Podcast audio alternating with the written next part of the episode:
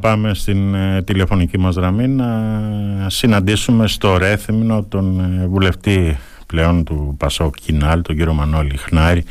Κύριε Χνάρη, την καλημέρα μας από το Radio Me. Καλή σας ημέρα και από μένα.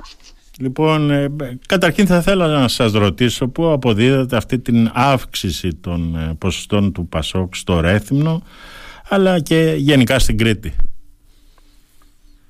Να πω καταρχήν για το Ρέθυμνο, εμείς είμαστε μια, δώσαμε ένα αγώνα έντιμο, δυνατό και όμορφο σαν ομάδα, όλοι μαζί υποψήφοι. Ναι. Προσπαθήσαμε να απαντήσουμε στα πραγματικά προβλήματα των πολιτών και της τοπικής κοινωνίας και αποφύγαμε την πόλωση. Ναι. Ε, και το λέω για την πόλωση γιατί είδαμε ότι τα δύο, το ιδιότυπο δίπολο Νέας Δημοκρατίας και ΣΥΡΙΖΑ επέδυσε σε αυτή, Ναι. αλλά οι πολίτες θεωρώ ότι δεν την αποδέχονται και αυτό φάνηκε από το αποτέλεσμα.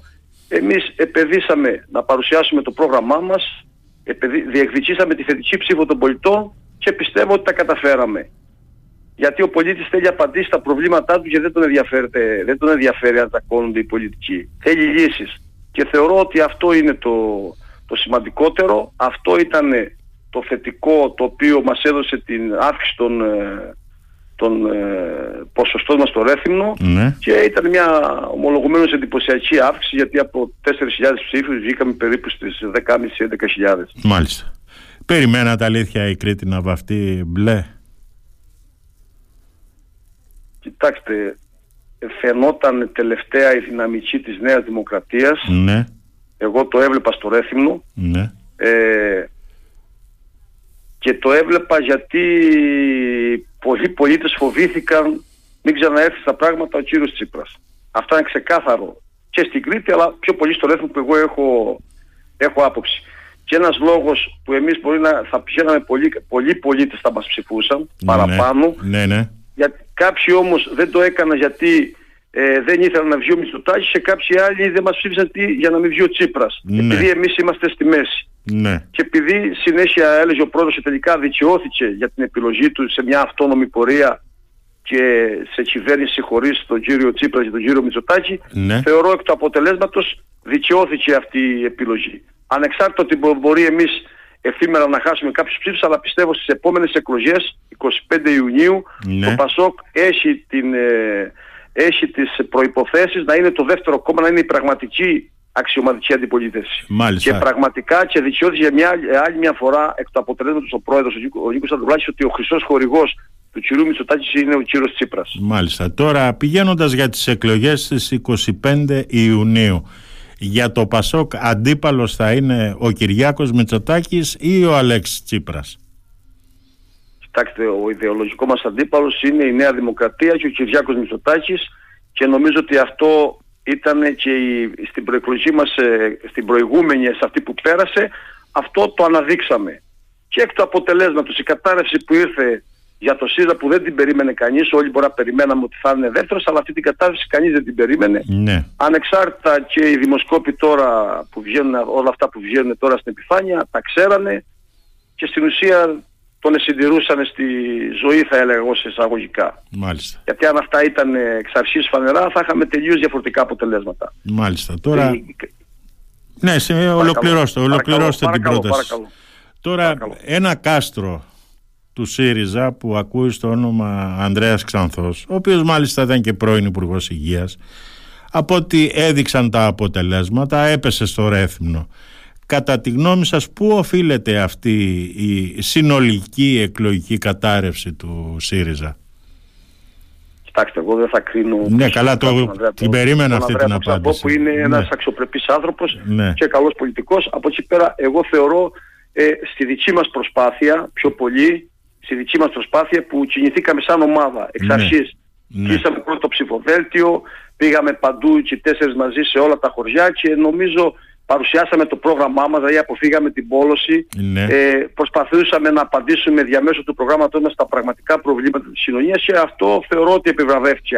Θεωρώ ότι στο Ρέθυμνο φαινόταν από πολύ νωρίς ότι εμείς είχαμε τις προϋποθέσεις, τις προδιαγραφές να φέρουμε την ανατροπή των πολιτικών συσχετισμών. Μάλιστα. Όλοι που ξέρουν τα πράγματα στο Ρέθυμνο το είχαν εικόνα.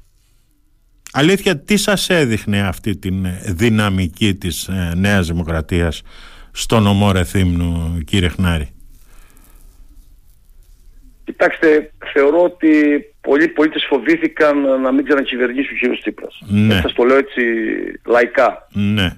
Αυτό, ε, είπα προηγουμένως ότι χάσαμε πολλούς ψήφους πολίτες που ήθελαν να ψηφίσουν το Πασόκ, ήθελαν να μας στηρίξουν προσωπικά εμάς τους υποψηφίους, Ναι. αλλά φοβήθηκαν την ε, επανεκλογή του κυρίου Τσίπρα. Και ε, το παράδειγμα τελευταία με το Κατρούγκαλο τους δικαιολογεί νομίζω και οι παλινοδίες που υπήρχαν, ε, η προσπάθεια να, ε, να αντιγράψει τον Παπαντρέου, τον Αΐμι στο Ανδρέα Παπαντρέου, τα συστήματα, τα χρώματα του Πασόκ, Ναι. ε, ο προσετερισμός με τη Χρυσή Αυγή, με τους ψηφοφόρους της Χρυσής Αυγής, Ναι, ναι. ε, όλα αυτά ενώ ψήφισε την απλή αναλογική μετά δεν, ήλε- δεν ήθελε συνεργασία όλα αυτά ε, η ιστορία με τον Πολάκη τη μια τον έδιωχνε την άλλη τον έφερνε ήταν Ναι. μια ξεκάθαρη διαχείριση ήττας δεν υπήρχε ε, ε, σαφής ε, προσανατολισμός δεν, ε, δεν, δεν, δεν επένδυσε ιδεολογικά, έφερε τον Αντόναρο για να καλύψει όλη την περίοδο της διακυβέρνησης του κυρίου Καραμαλή. Ναι. Όλα αυτά οι πολίτες, να μην τους υποτιμούμε, όλα αυτά τα βλέπουν. Υπήρχε δηλαδή θεωρώ- μια θολή στρατηγική από την Ακριβώς, πλευρά του ακριβώς. ΣΥΡΙΖΑ. Ακριβώς. Και απέναντι σε αυτό εμείς είχαμε μια ξεκάθαρη στρατηγική, μιλούσαμε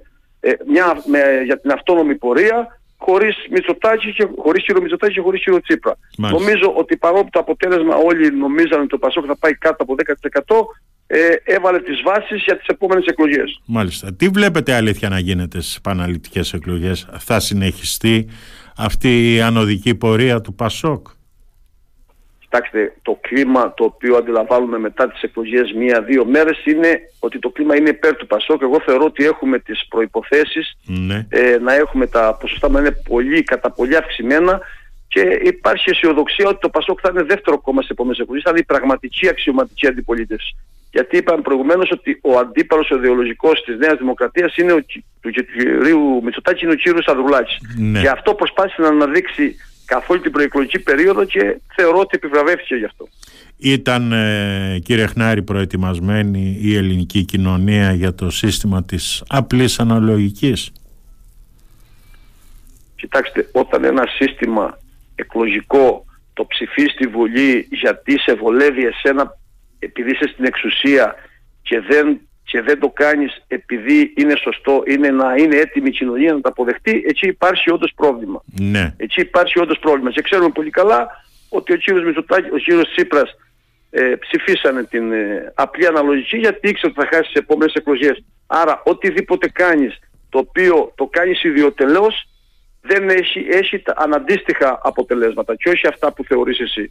Θεωρώ ότι ο λαός έδωσε μια, ε, μια ισχυρή εντολή στον κύριο Μητσοτάκη να συνεχίσει το πρόγραμμά του. Αυτό είναι ξεκάθαρο. Άρα αυτό το σύστημα υπονομεύθηκε από τα αριστερά κόμματα τα οποία χρόνια τώρα υπερασπιζόταν Δεν, την δεν απλή θα πω από τα αναλογική. αριστερά κόμματα, θα πω από τον ίδιο τον κύριο Τσίπρα. Γιατί ο κύριος Τσίπρας ήταν ο πρώτος που είπε, που μίλησε ότι εγώ ε, δεν θα κάνω συ- κυβέρνηση τιμένων. Ναι. Ε, εκβίαζε και αυτός με τον δικό του τρόπο όπως εκβίαζε ο κύριος Μητσοτάκης. Ο κύριος Μητσοτάκης όταν έβλεπε τα ποσοστά του 35% στις δημοσκοπήσεις μιλούσε για αυτοδυναμία. Μάλιστα. Όταν έγινε το τραγικό δυστύχημα στα Τέμπη και δείχναν 28-29 μιλούσε για συγκυβέρνηση Ναι. και οι δύο, και ο κύριος Τσίπρας και ο κύριος Μητσοτάκης ιδιωτελώς κινήθηκαν Ναι. και σε αυτό το ιδιότιμο μπραντεφέρ έχασε ο κύριος Τσίπρας. Γιατί είπα προηγουμένως δεν είχε καθόλου ιδεολογικό στίγμα. Ήταν Μάλιστα. το στίγμα του πολύ θολό και Μάλιστα. μπέρδεψε τους πάντες. Αυτή είναι η άποψή μου. Πιστεύετε ότι αυτό το ούτε Μητσοτάκης ούτε Τσίπρας που επαναλάμβανε ο Νίκος Ανδρουλάκης κόστισε στο τελικό αποτέλεσμα του κόμματός σας; Κοιτάξτε, εκ του αποτελέσματος δικαιώθηκε ο πρόεδρος για τη δική του επιλογή. Μπορεί Ναι. να χαθήκανε κάποιοι ψήφοι, αλλά ήταν ελάχιστοι.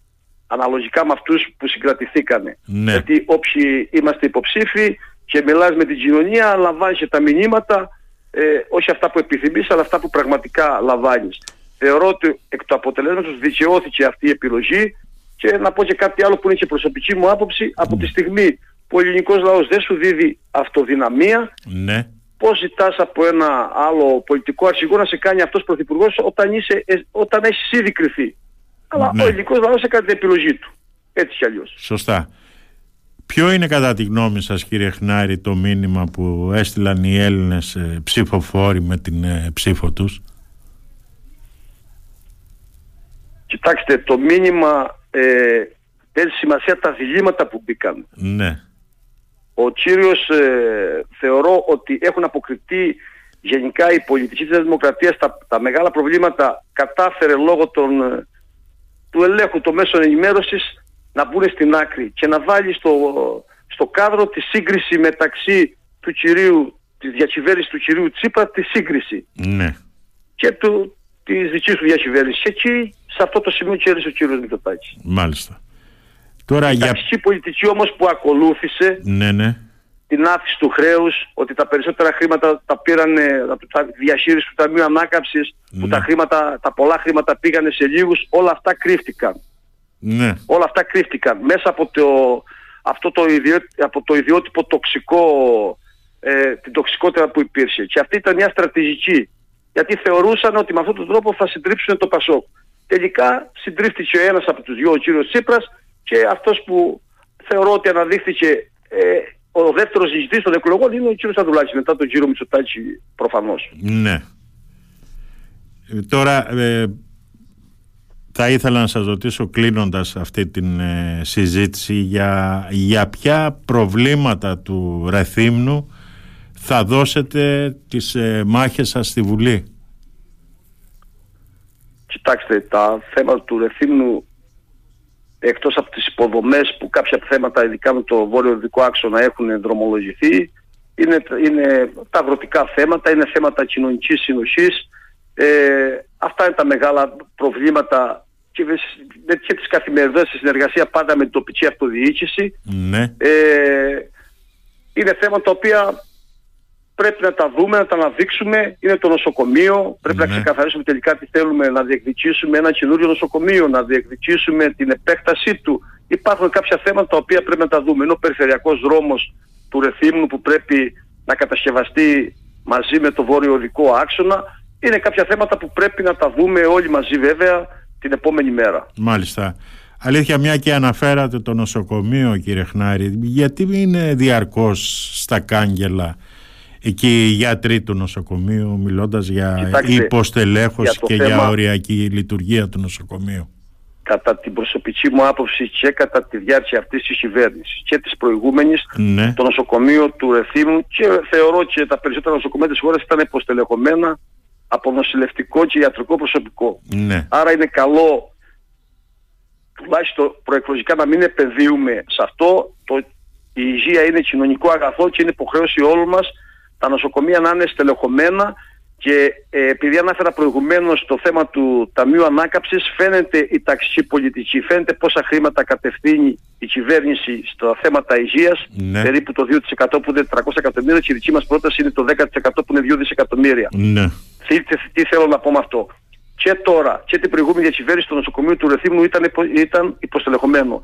Θεωρώ υποχρέωσή μας όλων πρώτα απ' όλα να στελεχωθεί το νοσοκομείο από ιατρικό και νοσηλευτικό προσωπικό και μετά να δούμε ε, αν χρειάζεται, που κατά την άποψή μου χρειάζεται, προς την κατεύθυνση να, κατα- να, να φτιάξουμε ένα καινούριο νοσοκομείο που αξίζει και στους ρεθεμιώτες και με την αύξηση του πληθυσμού που έχουμε να ανταποκρίνεται στις πραγματικές ανάγκες του νομού μας. μάλιστα. Λοιπόν κύριε Χνάρη σας ευχαριστώ πάρα πολύ για αυτή την ε, συζήτηση. Και εγώ σας ευχαριστώ. Την καλημέρα μας από το Radio Me κύριε Χνάρη, την καλημέρα μας. Καλή σας ημέρα και από μένα.